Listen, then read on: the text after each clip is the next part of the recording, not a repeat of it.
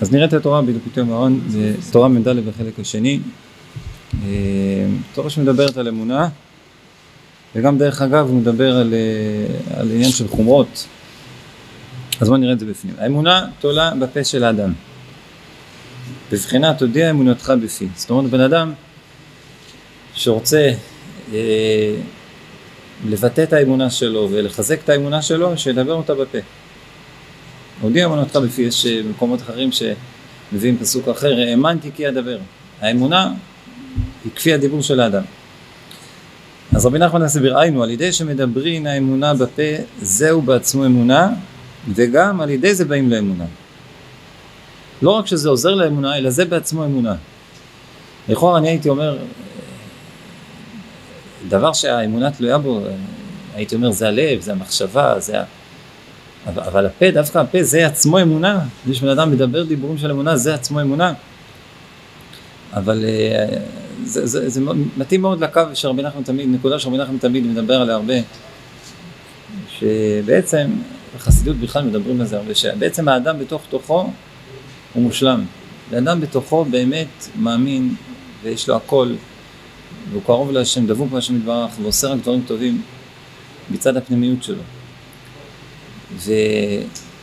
וכל מה שבן אדם, כל מה שבאנו לעולם, זה בשביל לגלות את הפנימיות הזאת, את הפנימיות שקיימת בתוכנו, את האמת הזאת שקיימת בתוכנו, את האמונה ואת הדבקות ואת החיבור להשם, לגלות את זה גם בנפש שלנו, בגוף שלנו, במציאות, בחיים, בעולם.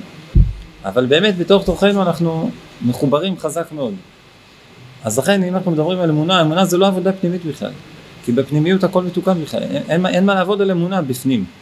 כל העבודה זה רק לגלות את זה החוצה, להודיע אמונתך בפי, להודיע את זה, לגלות את זה, לאפס זה דרך לגלות דברים שמבפנים החוצה. דברים שיש בפנים, מגלים אותם החוצה על ידי הדיבור, לכן האמונה תלויה בפה. כל העבודה שלנו זה רק לגלות את מה שיש בתוכנו. ו... אז לכן זה, הדיבור מאוד מאוד חשוב, לכן גם רבי נחמן אה, מדבר הרבה על התבודדות, שזה יהיה דווקא בפה, בדיבור. למרות שהעיקר לכאורה זה הקשר הפנימי עם הקדוש ברוך הוא, זה הלב, רחמן, הבא אליבא ורמותא דברנש, כתוב בזוהר, הקדוש ברוך הוא רוצה את הלב, את הרצון של הבני אדם. אז למה רבי נחמן מדגיש כל הזמן את העניין של הדיבור, דווקא לדבר? לדבר דיבורים של התבוננות. לכאורה העיקר זה חב"ד, מדברים על התבוננות, תתבונן, תחשוב. אבל, אבל רבי נחמן, הוא בא בעצם על גבי, על גבי תורת הבעל שם טוב, על גבי תורת החסידות, בעצם הבעל שם טוב בא לגלות נקודה פנימית, לגלות נקודה פנימית, לעורר בעולם, לעורר באנשים את החיבור הפנימי שיש להם הקדוש ברוך הוא. רבי נחמן בא לעשות עוד שלב, תגלה את זה החוצה. זה לא מספיק שאתה מתחבר לנקודה הפנימית שיש בתוכך, שאתה עכשיו מתבונן בזה שהכל אלוקות, וזה זה כמובן זה שלב א', זה דבר ראשון, זו מדרגה ראשונה, צריך להתוודע לנקודה הפנימית שיש בתוכנו, אבל השלב הבא, שזה מה שרבי נחמן רוצה מאיתנו, זה לגלות את הנקודה הזאת החוצה, וזה על ידי הדיבור. אה, ולכן רבי נחמן מדבר הרבה על, על התמודדויות עם חושך, עם מצבים של, אה, של כישלון, של דיעבד, של נפילות, של עבירות, של חטאים. יש הרבה עיסוק בתורה של רבי נחמן על הנקודה הזאת, כי, כי רבי נחמן בא בתור קומה נוספת על גבי על גבי, על גבי מה שבעל שם טוב בא לגלות. כאילו יותר דיבור מאשר מחשבה לעצמו, מילא זה היה דיבור למישהו אחר, אני מספר לו משהו, אז אני מספר לו אמונה, אבל אם כאילו, אני לעצמי, אז מה זה משנה אם זה אני מדבר לעצמי או חושב לעצמי? אתה שואל מה זה משנה אם אני מדבר או שאני חושב? התשובה היא פשוטה, שכשבן אדם חושב לעצמו, בן אדם לעצמו נמצא עם מה שהוא יודע בתוכו, זה לא משפיע על הנפש שלו, על, על, על הגוף שלו, על, על החלקים החיצוניים ביותר של, שלו, זה משפיע על, על הרובד הפנימי שלו, בפנים הוא יהיה מחובר, ידברו, בן אדם מתבונן באמונה ויחשוב על אמונה, אז הוא, אז הוא ירצה אמונה וכשידברו על אמונה אז הוא ירגיש שייך לעניין, אבל בחיים שלו למעשה הוא יכול לחיות הפוך לגמרי מהאמונה, הוא קם בבוקר, למרות שהוא מאמין באמונה של משהו צריך לעבוד את השם, הוא יעשה שטויות, יעשה דברים אחרים, עם כל זה שהוא מאוד רוצה ומאוד מחובר, אבל זה לא, זה לא יופיע ולא יתגלה בחיים שלו. הדיבור מגלה את, ה, את מה שיש בפנים, החוצה, גם החוצה לעולם, אבל גם החוצה לי, לנפש שלי, לחיים שלי, לה... כשבן אדם אומר משהו, מגלה משהו בדיבור, זה משפיע עליו הרבה יותר, משפיע על הנפש שלו, על הגוף שלו ועל האישיות שלו הרבה יותר מאשר אם זה, אם זה היה נשאר בפנים. כאילו, וזה לא בהבנה שכלית, זה בהבנה כאילו רוחנית, סגולית כזה, שאני מדבר אז אני יודע שהנפש שלי מושפעת. כן, כן, כשאתה מדבר, הנפש מושפעת, ו... וזה, חוץ מההשפעה הסגולית שיש פה, שגם זה מבחינה פסיכולוגית, זה, זה ברור, כשבן אדם אומר משהו, זה, זה הרבה יותר משפיע עליו, והדיבור, הכל מעורר את הכוונה, זה לא רק איזו סגולה כזאת, שתתפלל תפילה בקול, ואז זה יעזור לך אה, לעורר את הכוונה. יש פה, זה ככה נפש בנויה, הדיבור משפיע על, על, על החיבור של הבן אדם למה שהוא עושה.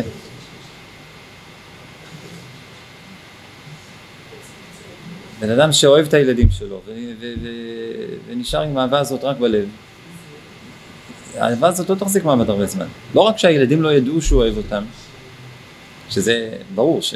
אבל גם האהבה שלו תלך ותדע. צריך לגלות אהבה, לדבר אותה, לדבר אותה. כשאתה מדבר משהו, אתה, אז, אז אתה מתחזק את זה ואתה מחזק את זה ואתה מגביר את זה בחיים שלך.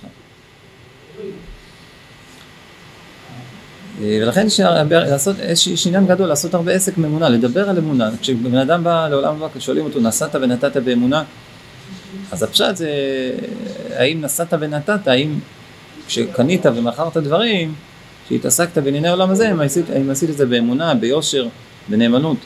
אבל בחסידות מסבירים נסעת ונתת באמונה, הכוונה שואלים את הבן אדם, התעסקת עם אמונה, או שרק זה היה לך בלב. האם, כמה בפועל בחיים שלך דיברת על אמונה ו, ו, ועשית עסק מהאמונה? לא שאת העסק עשית באמונה, אלא שעשית עסק מהאמונה. זה השאלה ששואלים את הבן אדם. עד כמה עשית עסק מהאמונה? כמה דיברת על זה? כל, כל דיבור של אמונה שבן אדם מדבר, יש הקדוש ברוך הוא, ברוך השם, תודה להשם.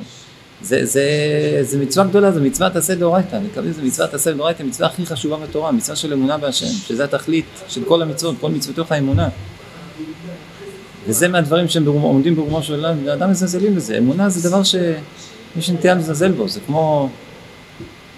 אה, כן, כמו השמש, דיברנו כמו שהאמונה זה מקביל לירח והשכל זה מקביל ל, ל, ל, לחמה, לשמש והירח אה, באופן טבעי הוא פחות, אה, השמש, שמש כולם, כולם מתלהבים, זה מאיר, זה עושה אור, זה, כולם מרגישים את האור של זה, אבל הירח זה משהו כזה ש, שאם לא נשים עליו את הדגש, לא נסתכל עליו ולא נראה אותו, לא, לא נדע על קיומו בכלל. אז לכן צריך כל הזמן, אמונתך בלילות, האמונה, זה, זה מידה של הלילה, זה, זה בחינה של הירח, צריך כל הזמן לדבר על זה ולתת, לשים על זה את הדגש, לתת לזה תשומת לב, כי אם לא זה ייעלם בקלות מאוד, כמו הירח, שאם אתה לא מסתכל אתה לא רואה אותו, זה... ו, ובלי האמונה אין שום ערך ואין שום חשיבות במה שאנחנו עושים. האמונה היא זאת שנותנת את המשמעות לכל דבר שאנחנו עושים בחיים. ככל שיש יותר אמונה בקיום המצוות, יותר אמונה בערך של המצוות, יותר אמונה ב...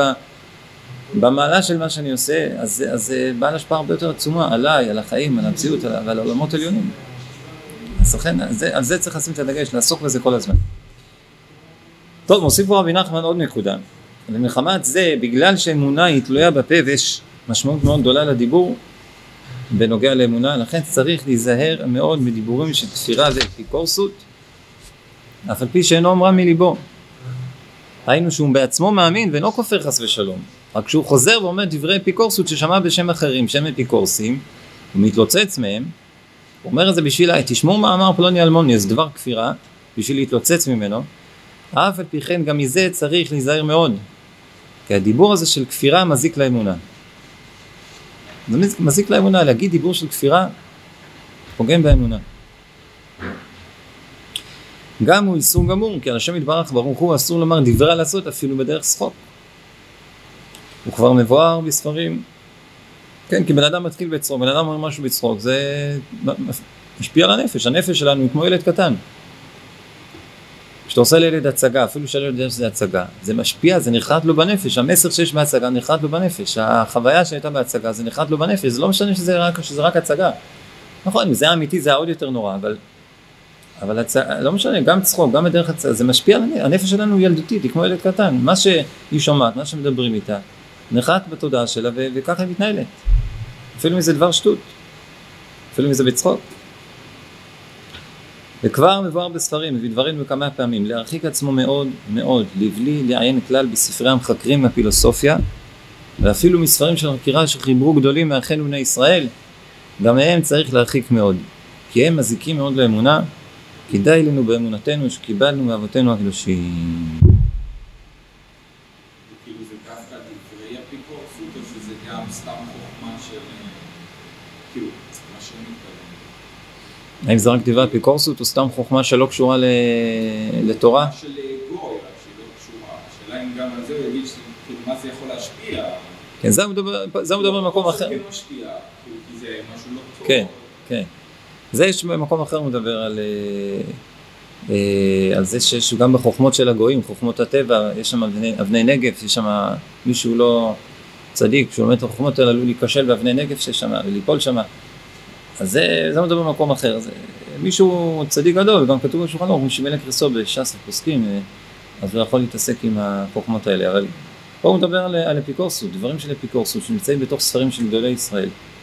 שמביאים כל מיני דברי אפיקורסות כדי לסתור אותם, כדי לתרץ אותם.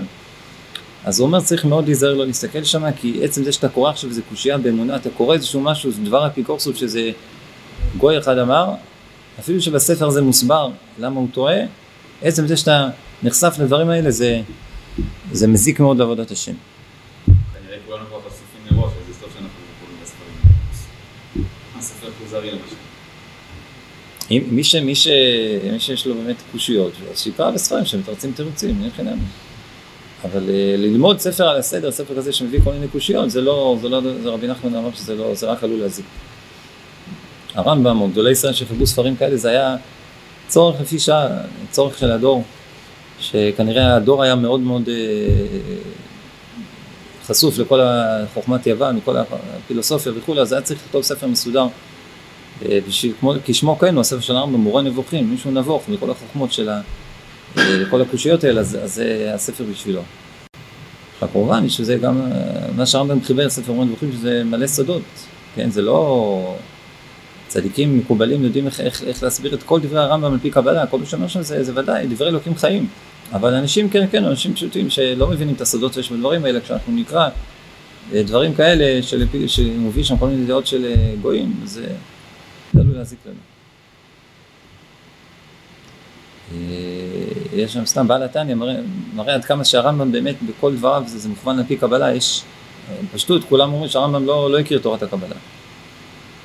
כי הזוהר התגלה רק אחרי, תקופה יותר מאוחרת. אבל אה, הבעל התניא אומר שאף, מעריך שאף פי כן הרמב"ם ידע, לא יודע מאיפה ידע, אולי ברוח הקודש, מרב לתמיד, לא יודע מה, ידע, ידע המון, המון חוכמת הקבלה, המון, המון סודות התורה. ואחד המקומות שאפשר לראות את זה, שהרמב"ם כותב טעמים על טעמי המצוות, אז אה, הלחם הפנים הוא לא כותב טעם. כל מיני דברים שהוא במקדש הוא כותב טעם, למה הקריבו קורבנות, למה קטורת, כל מיני דברים, אבל הלחם הפנים לא כותב טעם. למרות שאפשר למצוא בקלות טעם, כמו שהוא מצא על כל הדברים, אפשר גם בזה למצוא טעם, זה לא כזה... אבל, אבל הוא לא כותב טעם, כי באמת האריה הקדוש אומר שבלחם הפנים יש בסודות גדולים מאוד של לא, מעל, מעל, מעל טעם ודעת, מעל חוכמה, ולכן אנחנו אומרים גם בפיוט, ב... בשבת בבוקר נראה לי, יגלה להם טעמי דביתרי שר נעמי. יגלה לנו את הטעם של 12, של 12 הלחמים, של לחם הפנים, שהיה 12 לחמים. יגלה להם טעמי דברי שר נעמי, כי הטעם הזה לא התגלה, וזה זה, זה, זה, זה סוד שהוא, זה משהו מעל, מעל השכל. אז הנה, אז בדיוק כבר, הרמב"ם לא כתב טעם.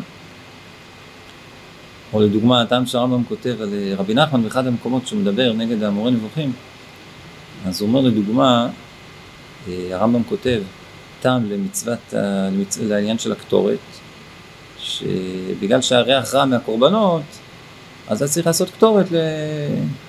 שלא, יהיה, שלא, שלא ירגישו את הריח הרע של הקורבנות. רבי נחמן יצא נגד זה ואומר, אם חלילה לחשוב שזה הטעם, אנחנו יודעים שאפילו מה, אמירת, הקטור, הקטורת מעוררת כאלה אה, דברים גבוהים בשמיים, וכאלה כזה, כאלה, מסוגלת לפעול כאלה ישועות. רק האמירה של הקטורת, אז ודאי ודאי שהקטורת בעצמה יש בה מלא שדות ועניינים, וזה ודאי לא הטעם של, של הקטורת ושל מנוע ריחה. אבל הבעל התניא מסביר, אני חושב שבעל התניא, או אולי מישהו אחר, מסביר שמה שהרמב"ם אומר למנוע ריחה, הוא מסביר את זה על פי פנימיות, שכשבן אדם בא להקריב קורבן, הקורבן זה בעצם, האדם יקריב מכם קורבן להשם, האדם מקריב בעצם חלק ממנו, החלק ממנו, החלק הרע שבו, שהוא חטא, בא מתלבש כביכול בקורבן, ואז כשהוא שוחט את הקורבן וזורק את הדם, זה מעלה, מעלה ומתקן את החטא. אז כתוצאה מהשחיטה של הקורבן ומה... אה, אז, אז הריח הרע של העבירות עכשיו הולך, עכשיו מתגלה, כי העבירה כביכול הייתה תמונה באדם, תמונה בתוכו. עכשיו כשהוא בא ומקריב קורבן אז כביכול מתגלה הרע של האדם, החטא שלו מתגלה ו... זה כדי צורך תיקון, אבל... זה בנושא עכשיו. מה? זה הנושא עכשיו. כן, זה עכשיו החטא עולה, ואז ממילא נוצר ריח רע מה, מהחטא, ריח רוחני רע מהחטא. והקטורת מתקנת את הריחות הרעים, היא משפיעה, זורק, ש, ש, כן, עושה שיהיה ריח טוב, מתקנת ומעלה ומרוממת את כל, ה, את כל הנזק ש, שהיה כתוצאה מהחטא, מרוממת אותו, משפיעה עליו שיהיה, הופכת אותו לטובה, לא רק, לא רק הקורבן שמוחק את החטא וזורקים את הדם שלו, כביכול מבטלים אותו, אלא הקטורת באה ומבשמת את, ה, את הריח של החטא, כביכול שיעלה לנחת רוח, עוונות תפריט בזכויות, זה הכוח של הקטורת, לכן יש בה גם, אחד מהסמים שלה זה חלבנה, שזה ריחה רע, כי זה כל הכוח של הקטורת, יש בה עשרה סימנים של, עשרה, עשרה סימנים של אה, ריח טוב ועוד סממן אחד שהוא ריח רע, עשר זה מסמל את הקדושה, ואחד עשר זה כנגד הסטרא אחא, שמחוץ לקדושה. אז זה כל עניינה של הקטורת, לקחת את הריח הרע כביכול את החלק הרע ולהפוך אותו לטוב. קיצור, אז, אז גם בזה הרמב"ם ודאי, אה, כל, כל, כל דברי הרמב"ם מכוונים על פי סוד, אבל אנשים פשוטים זה עלול אה, לרחק אותם.